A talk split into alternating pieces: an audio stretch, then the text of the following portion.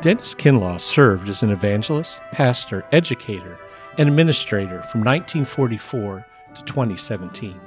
Passionate about sharing biblical truth, Dr. Kinlaw became a significant voice for holiness in the 20th century. We hope you enjoy this message from Dr. Kinlaw.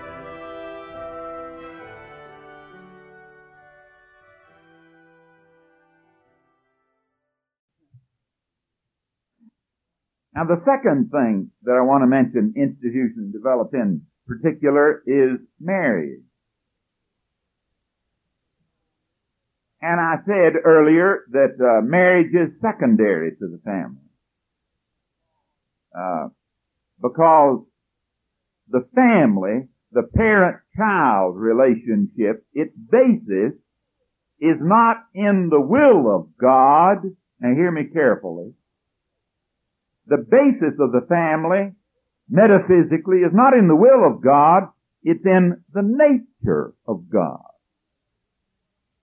Do you get the difference in what I'm saying? It's not that the family originated by a decision of God. It is something that is in His nature. You know, I love the fact that the Son is the eternally begotten Son. Do you know how that would be better translated?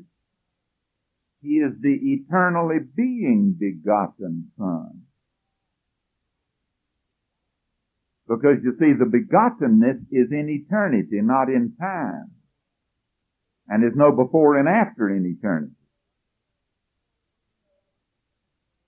Do you know that the second person of the Trinity is as dependent upon the first person of the Trinity today as the fetus in the womb of a pregnant woman is on the mother?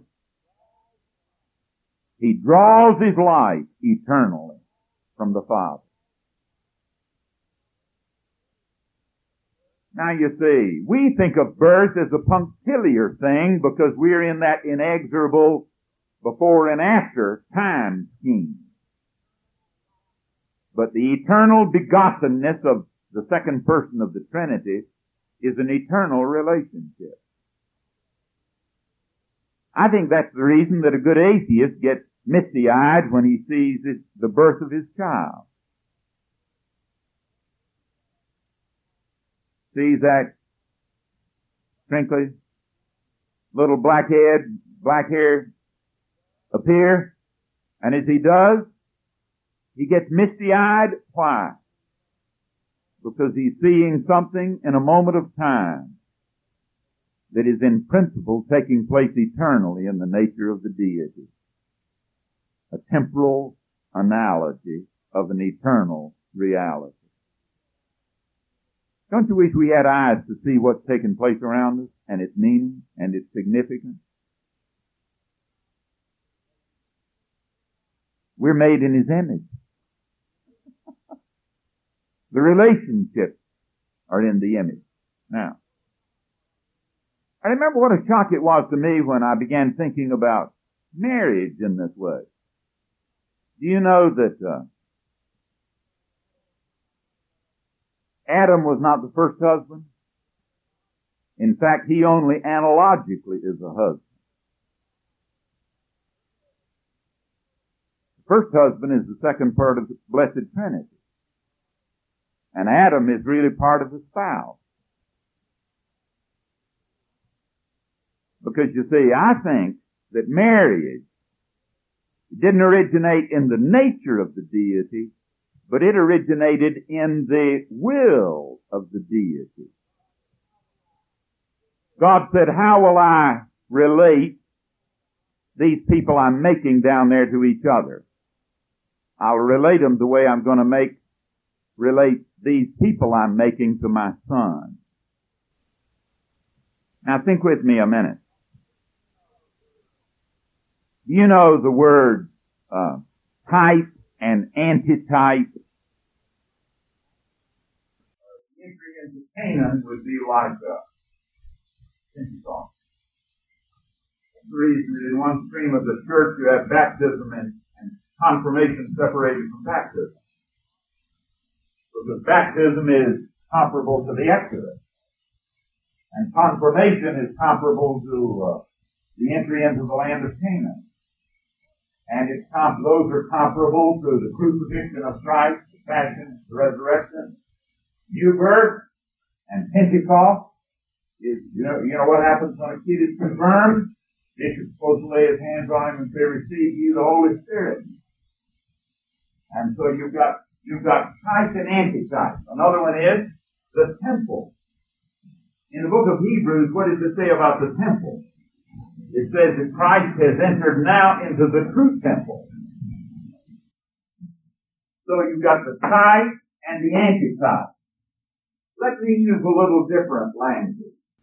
Now you can argue, and if you don't understand what I'm saying, then you will, you may misread what I'm saying. They're symbols and they're realities. Let me take out of the life of Christ. What did Jesus say to the Jews the day after he fed the 5,000? When they went around the lake and shaked them down in Capernaum. I am the bread of life. What did he say about the relationship with what had happened the day before? He said, you ate the bread and the fish, but you never saw the sign. Now, what does that say about the eating of bread and fish? Let me talk about communion. It's interesting. You know, a pagan would not have had the vaguest notion what I meant by communion when I was younger, because you know what I meant by communion? I didn't know anything about it. That was too big a word for me. But when I was that high, I knew that communion meant a little piece of bread and a little bit of grape juice. That was a technical definition of communion. It was later that I found that communion was a relationship between people. What I thought it was the wafer and the cup. Now, what's the wafer and the cup? That's the reason we make them so small. Because if you ate a full meal, what would you tend to do?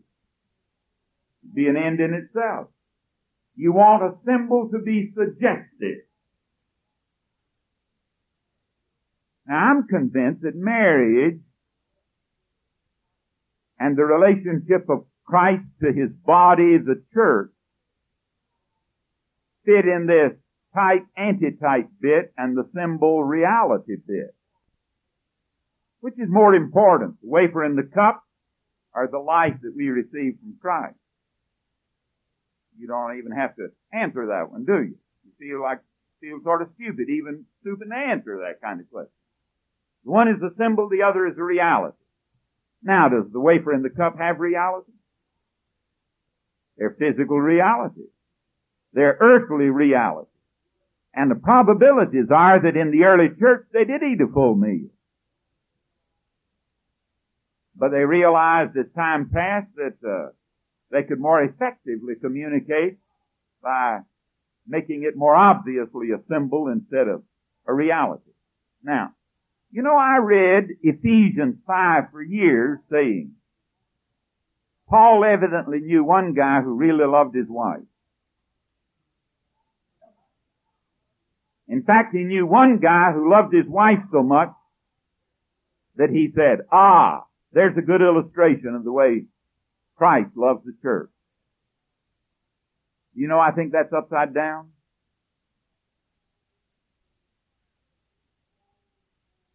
Now, maybe this is old hat to you. But that has revolutionized my relationship to Elton. You see, history begins with a wedding. God gives Eve to Adam. Isn't it interesting? History ends with a wedding. The marriage supper of the Lamb. What a fascinating philosophy of history. Now you say, man, you're going too far now. Hold on. The Jews came to John the Baptist in the 3rd chapter of John and said, you used to have big crowds. The mob came to hear you preach and you've lost them. They've all gone off to follow this Jesus that you introduced. How do you feel about him stealing your crowds? I said two things. One of them, for 40 years, I understood with no problem. He must increase and I must decrease. I thought that was noble. But why did he say he must increase and I have to decrease? He said, friend, is it appropriate at a wedding announcement party for the best man to upstage the groom? This is a wedding announcement party, and I'm a friend of the bridegroom. I'm not the bridegroom. He's the bridegroom. Which means, if I can read English and understand it, John the Baptist viewed Jesus' ministry as the incarnate Son of God in nuptial terms.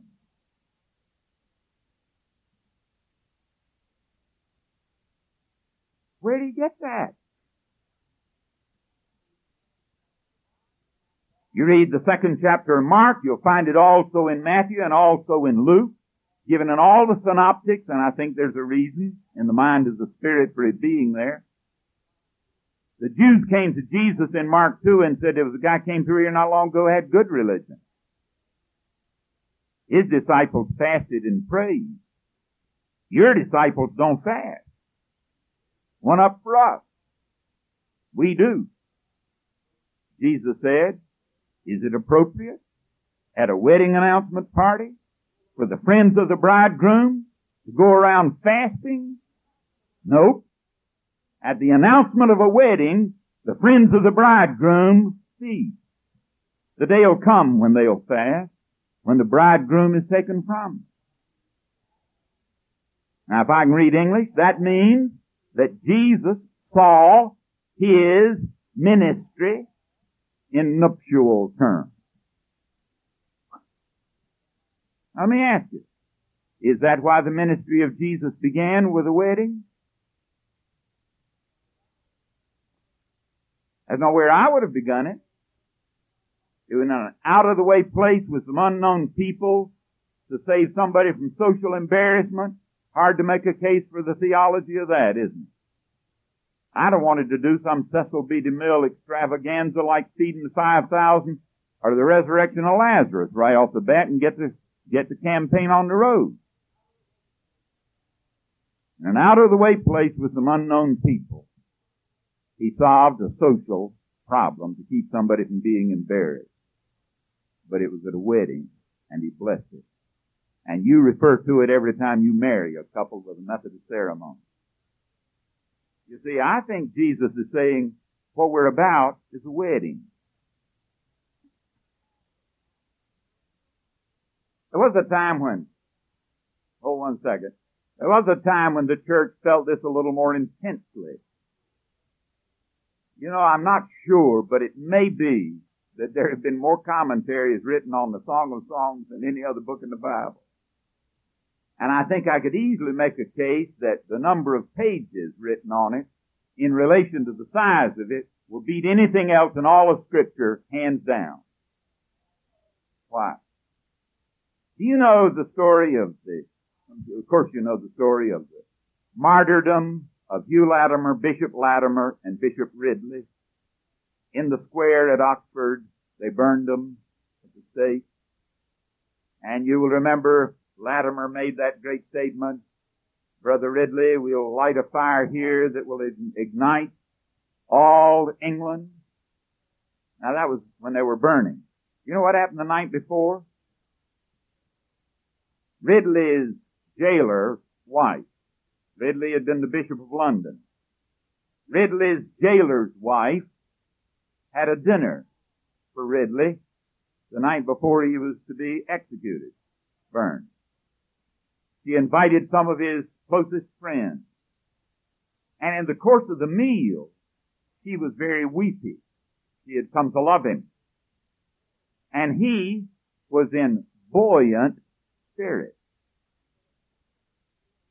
And she looked at him and said, Bishop, it isn't right in the light of the morning for you to be so lighthearted. And wept. Oh, he said, daughter, you misunderstand. Tomorrow is my wedding day. Tonight we celebrate. He said, yes, but think how it will begin. Yes, perhaps it will begin a bit bitter, but think of supper. The marriage supper of the Lamb.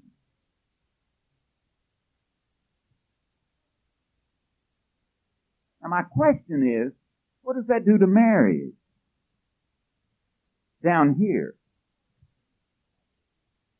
If Adam and Eve had a physical marriage at the beginning of history, marriage like yours and mine, you'll let me use that language, and at the end of human history is the marriage supper of the Lamb, which is the symbol and which is the reality?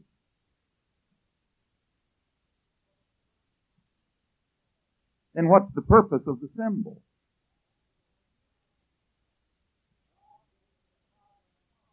If God gave me a father and a mother, so I'd know the nature of God and how to relate to Him, the Father. God gave me Elsie, so I know how to relate to Jesus. He's the one to teach me self-sacrificing love. And do you know what I've found? It is the best place in my life. It has been the best place in my life for me to understand that my fulfillment is not in satisfying me. I look back now and smile. First time I said to her, I love you. You know what I really was saying? I said, you know, when you're near, I feel very good. And the closer I get you, the better I feel. And I like to feel good. And I'd like you very near. When you pay attention to me, I feel good. And when you choose to pay attention to me instead of paying attention to that other guy, I feel very, very good. Would you let me be first in your life so I can feel good? Is that love? You'll notice all the pronouns are first personal. You know, I had to live with her for a while to find that my unhappiest moments were when she was unhappy. And if I couldn't keep her content, I was miserable.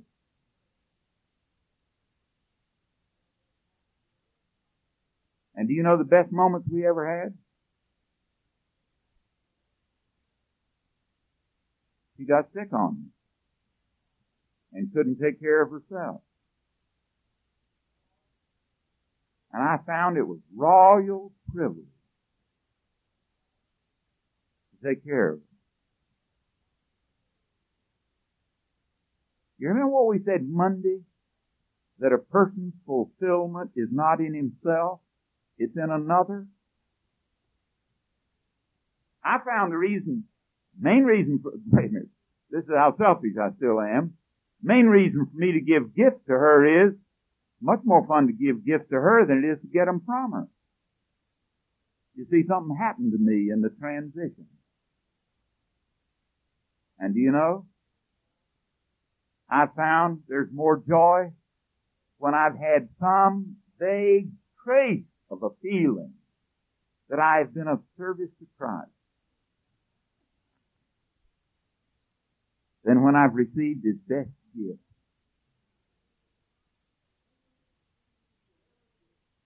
Cleanest feeling you'll ever get is when you have the feeling that you've been of service to Christ.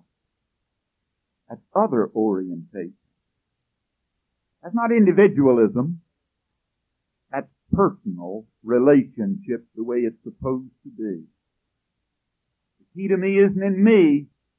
It's outside me, in other persons. And so God gave me a father and a mother and gave everybody else that ever lived a father and a mother. And God makes everybody that comes along, male or female. Now, a few people get a little confused occasionally. But the difference between a male and a female is in the order of creation. And that's the great tragedy of homosexuality. It's unreality. It's against the nature of God's created order. The proof of it is that the relationship is sterile and cannot be otherwise. Because love is supposed to produce another. It's a violation of the symbol. And I'm convinced that's the reason God has such strong sanctions biblically on these two institutions. Because they're so crucial to what he's about.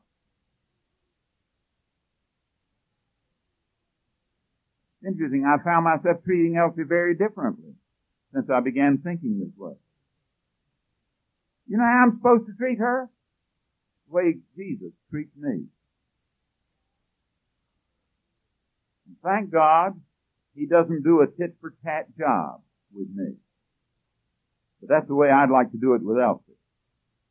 And God's had a mess of a time shaking me out of that one. But he's given me an instrument to help shake me out.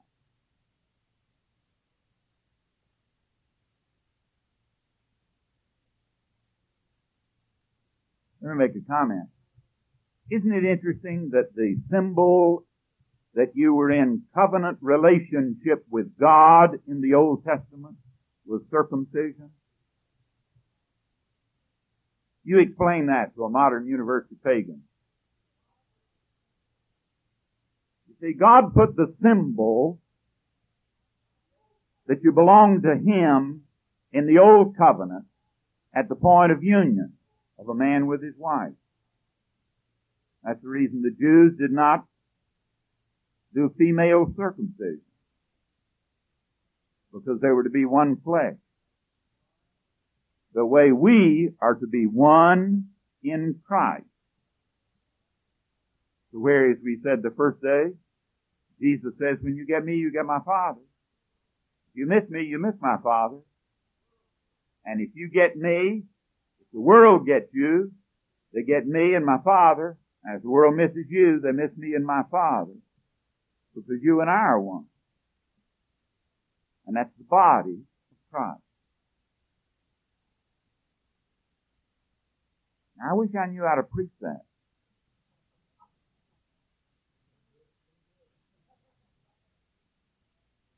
It creates an atmosphere, an attitude toward life. We deal with holy things when we deal with material social institutions, with the material world and social institutions.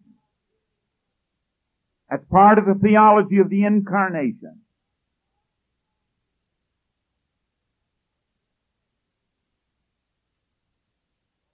It's interesting. Our ultimate end is not a spirit separated from the body. We're headed for the resurrection.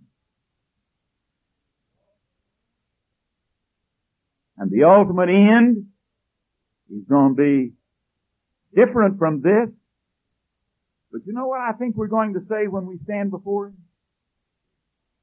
The ones that miss it, he's not going to have to say a word. All he's going to have to do is open their eyes. And those who've missed it are going to look up and say, how under the sun did I miss it? Because God has created his world to get us ready, created it symbolically, analogically, to get us ready for the real. By that I mean the eternal world. And he's given us time and structured time in such a way that if we have our eyes to see. How many of you have read Peter Berger's The Rumor of Angels?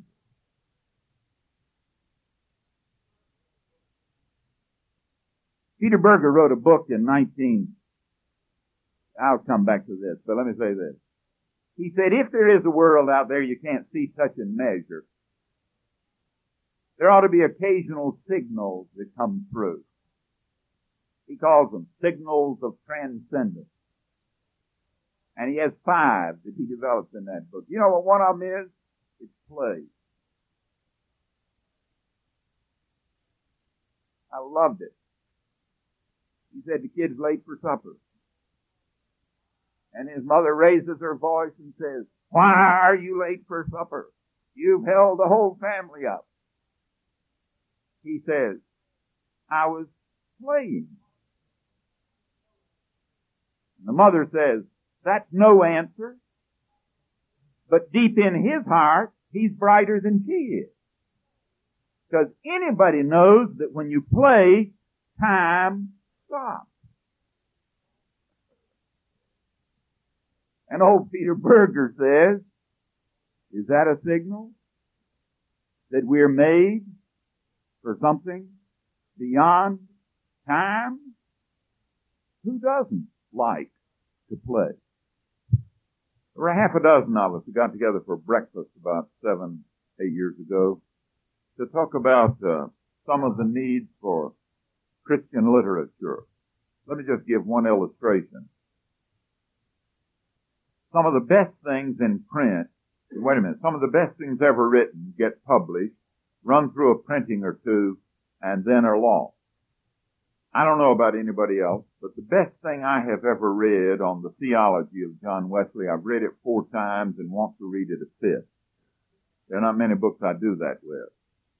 But I had a friend of mine say to me one day, I don't know whether you know the name A.W. Tozer or not. I had the privilege once of spending half a day with him. I was his chauffeur, one of those serendipities that the Lord drops in your lap. We're riding along, and he was the best-read man I ever met. Now, not the most widely read man, but from my point of view, the best-read man. He looked at me in the afternoon and said, "Kinlaw, don't ever read a good book," and dropped it. I said, "Wait a minute, run that past me again." He said, "Don't ever read a good book, you don't have time. You'll never get all the best books read." And he said, if you didn't get all there was in the last best book you read, why pick up something second rate when you ought to go back and reread one of the best ones? And so I found myself reading much more selectively. It saved me from book reading one-upmanship, you know. I don't know about anybody else, but I was one of those kind of guys that wanted to be up with everybody else, and so I'd bump into my friends, and if one of them said, "Have you read?" you know, I felt like a second-class citizen if I couldn't say, "Yes, I've read." I've been delivered from that. Now, I've been much more selective. But the best book I have ever read on the theology of John Wesley is a Scandinavian Methodist. His name is Harold Lindstrom. It's called Wesley and Sanctification, and it deals with the order of salvation and deals with prevenient grace better than anything else that I've ever read. We were talking, so I said, that ought to be in print. It's published in the early 40s in Sweden, in German. It was then published by Epworth in England. It was published by Cokesbury in this country, or Abingdon in this country. Ran through an edition or two and then was dropped. So as we walked out that morning, professor of Christian education at Asbury Seminary, Harold Burgess, turned to me and said, "You get me a little money and I'll put that in print."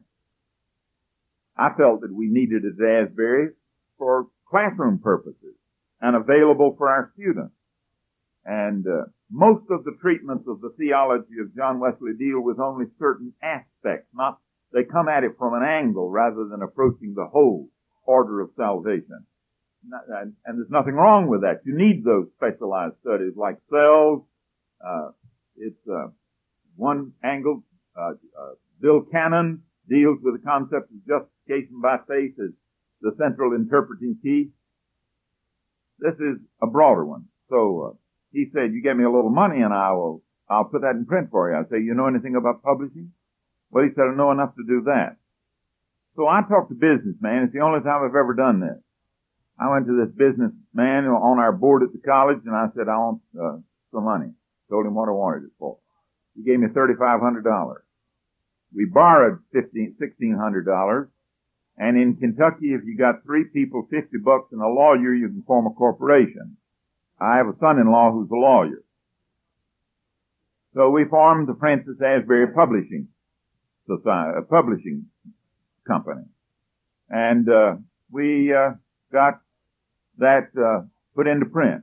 Got another text called Pentecostal Grace, done by a professor at Asbury Theological Seminary, on some of the kind of thing we were talking about this morning, the relationship, the biblical thrust, and in church history on the relationship between the Exodus and the Passion, the conquest of Canaan, and and Pentecost, and baptism and confirmation. Very, very interesting study.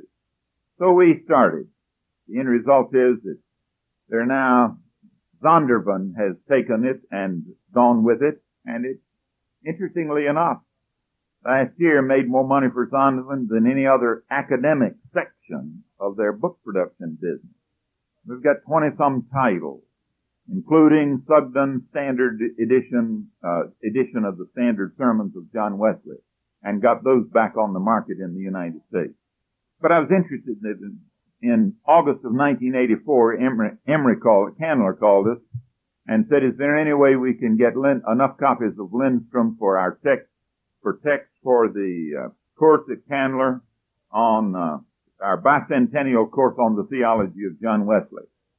In December, Duke called us, and in February, Olive called us. So I think there were 5 seminaries that used it in the bicentennial year as a major, either as a text or a major collateral for the course in the bicentennial year on the theology of John Wesley. Well, when we went to Zondervan with that, we then, with my son-in-law and $50 and 2 more of us, we formed another corporation called the Francis Asbury Society. And we do things that Zondervan doesn't think will pay, like the biography of David Seaman's father and the biography of J.C. McPeters and some other things that are too particularistic. We took the presidential address for the president of the Council of Bishops for 1986, Ole Borgen from Scandinavia. We took his presidential address, put it in tract form, and have circulated it. It's really a great statement on the order of salvation from a Wesleyan perspective. Our interest is primarily theological and devotional, so we're doing some things like that. I sincerely hope you will read and read carefully Bonhoeffer. And if you find it difficult, don't be surprised. If you find it easy, then you're different from me. I found myself having to read to develop a grasp of how he used language and phrases. But how refreshing when I got behind the text of what he was thinking. He says, it is nothing but grace when we are permitted to live in community with Christian brethren. The measure is varied. Some experience it in common worship every Sunday. He said, many do not have that opportunity. He said, others know communion, community, only in their family. He said, I knew it and experienced it in the underground seminary that he said we had in Germany. He said, community is a case of people belonging to each other. And he says, we belong to each other only in Jesus Christ. Now, if you don't understand what he's saying, you will miss something there, because he's not talking about simply a body of believers. He is saying any time that human beings experience community, what they experience originates in Jesus Christ. Now, that doesn't mean that they're Christians, because the rain comes on the just and on the unjust. But when they experience that precious experience of community, they experience it without Christ, only in Christ. Now, that's That's something Bonhoeffer is saying. And that gets us down to what a person is. Now, he says, one, Christians need each other because of Jesus Christ. My need for you is because of Jesus Christ. If Jesus Christ didn't exist, I wouldn't need you. In fact, I wouldn't exist. But my need for you is something that has its origin in Jesus Christ. Your need for me has its origin in Jesus Christ. I find that very different from the way I tend to think. And I have to stop and live with that a little while before I know what he's saying. Now, secondly, he says a Christian comes to others only through Jesus Christ. Not only the case of the fact that no man comes to the Father except through me, that's saving. He says that nobody comes to another person except through Jesus Christ, even if it isn't saving. So we're getting to the fact that Christ is a part of every person's experience, whether he ever knows it, whether he knows it or not, and whether he acknowledges it or not. The best that is in the life of the pagan or the atheist is the presence of God and the activity of God. The rain comes on the just and on the unjust. Now that's a different way of thinking. In Jesus Christ, we have been chosen from eternity, accepted in time, and united for eternity. In Jesus Christ, we have been chosen from eternity, accepted in time, and united for eternity. Now what you're going to find if you live with him, Jesus Christ is infinitely bigger than most of us thought he was. Because we've tended to think of him as in terms of his incarnate existence and in terms of that time span and in terms of the future. But there is this ontological existence of Christ that is involved eternally and is of an eternal dimension transcending all of the temporal things. Now he says, our hope is outside ourselves. Now that takes us back to being a person is to be incomplete. Our hope is outside ourselves. So that no person is ever going to find fulfillment by building walls around himself. Until the walls come down, no person can ever be complete. Now that goes back to the Trinity. Read those passages in John's Gospel where Jesus talks about his relationship to his Father. It is, there is the model for you and me. We are not made in the image of the Father. We are made in the image of the Son. And those passages are reflective for us. Our hope is outside of ourselves. The Word of God does not come from within. God puts it in men's mouth to communicate it to others. So the Christian needs another person to speak the word to him or to her. The Christ in our own heart is weaker than the Christ in the word of a brother or a sister.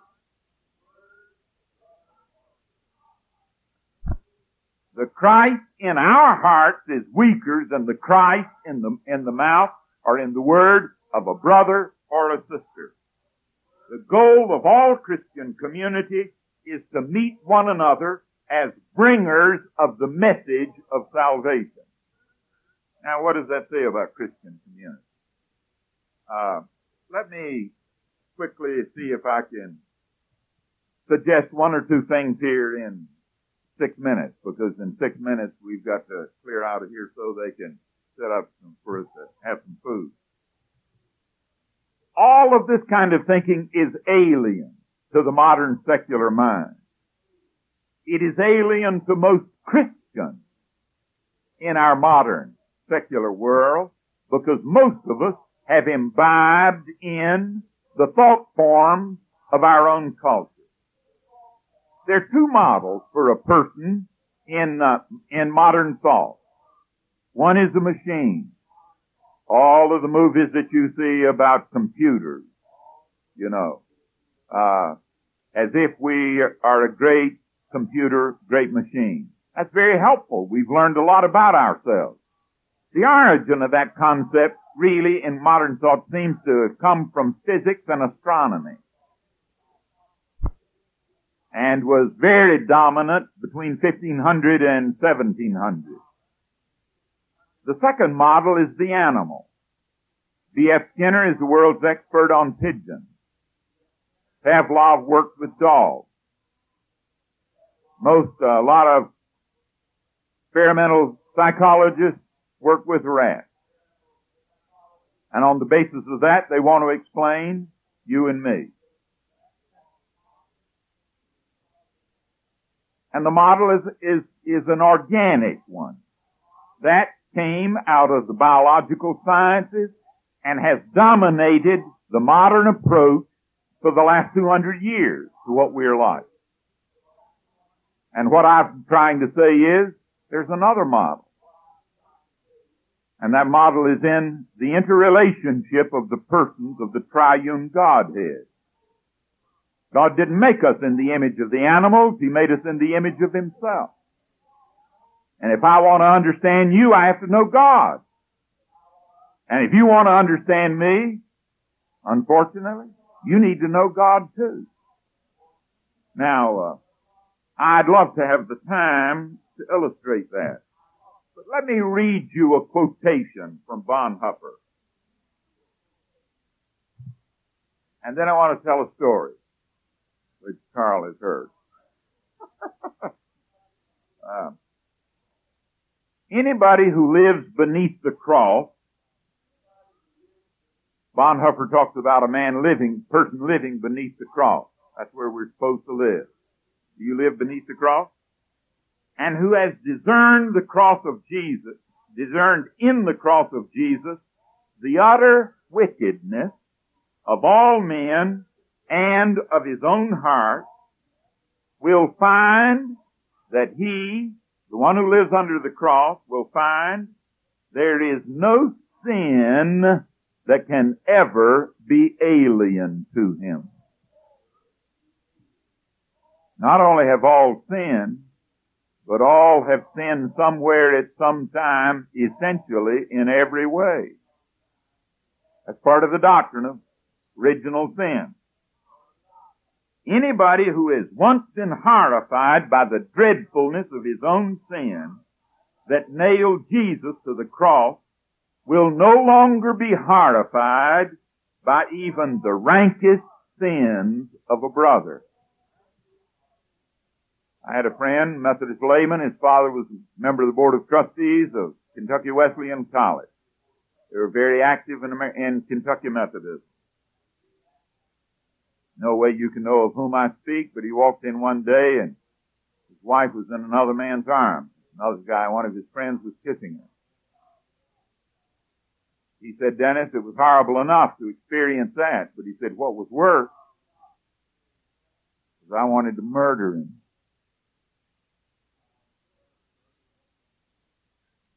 And he said, is murder less of a sin than infidelity? And he said, in that moment I learned something about me, and it horrified me. Never knew the potential was there before. If I could have, I would have murdered him. Looking at the cross of Jesus, he knows the human heart. There's people just like you and me that crucified him.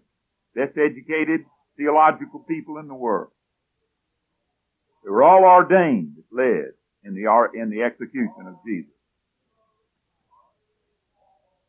He knows how utterly lost it is in sin. Looking at the cross of Jesus, the person who lives under the cross knows the human heart and knows how utterly lost it is in sin and weakness, how it goes astray in the ways of sin, but he also knows that it is accepted in grace and mercy. Then he goes to build his case for confession under the cross. It is not the experience of life, but experience of the cross that makes one a worthy hearer of confession. It's not your courses in seminary, but it's your relationship to the cross that makes you worthy to hear the confession of another. The most experienced psychologist or observer of human nature knows infinitely less of the human heart than the simplest Christian who lives beneath the cross of Jesus. Our modern counseling hasn't found that out yet. I'm not kicking counseling. I'm just saying it is inadequate. And we have something we need to tell them. We have something they need. And we need to share it. The greatest psychological insight, ability, and experience cannot grasp this one thing: what sin is. Worldly wisdom knows what distress and weakness and failure are, but it does not know the godlessness of men. And so it also does not know that man is destroyed only by his sin and can be healed only by forgiveness. Modern psychiatry has no concept of sin, which means forgiveness is impossible. And if forgiveness is essential to mental health, then there's a limitation on it. That's what Scott Peck has been wrestling with. Now, and so, let's see. In the presence, only the Christian knows this. Get this sentence. In the presence of a psychiatrist, I can only be a sick man. In the presence of a Christian brother, I can dare to be a sinner. Do you know that a sinner is the biggest thing in the creation? That's the greatest thing about you, that you have the capacity to sin. The rat doesn't, and the pigeon, and the dog. The man who wrote that, his father, held the first chair of psychiatry in any major university in the world. I was sitting beside of a sociology graduate student and said, as a sociologist, do you use the categories of right and wrong, good and evil, to explain society? Oh no, he said, you can't do that. I said, why not? He said, you have to be objective and scientific. So we do not use the categories of right and wrong, true and false, good and evil. I said, then you operate as a social scientist as if there is no universal moral order. Yeah, he said, that's right. I said, why are we so blooming guilty all the time? He said, that's a tough one, isn't it? I said, you enjoy sociology? Oh, yes, he said, I love it. I said, you're going to spend your life in it? Oh, yes. I said, why? He said, there's so many blooming things wrong in the world. And do you know, I didn't say a word. It was 30 seconds before he started blushing. Because you see, his model for explaining you and me didn't have the categories of right and wrong. But when he got ready to make a life decision, he wasn't about to dispose of his life without using the category of right and wrong, and he couldn't help it. And so as he blushed, and I didn't say a word, we just sat there, he said, you trapped me. I said, no, you were trapped a long time ago. It was the sovereign God in His holiness that trapped you.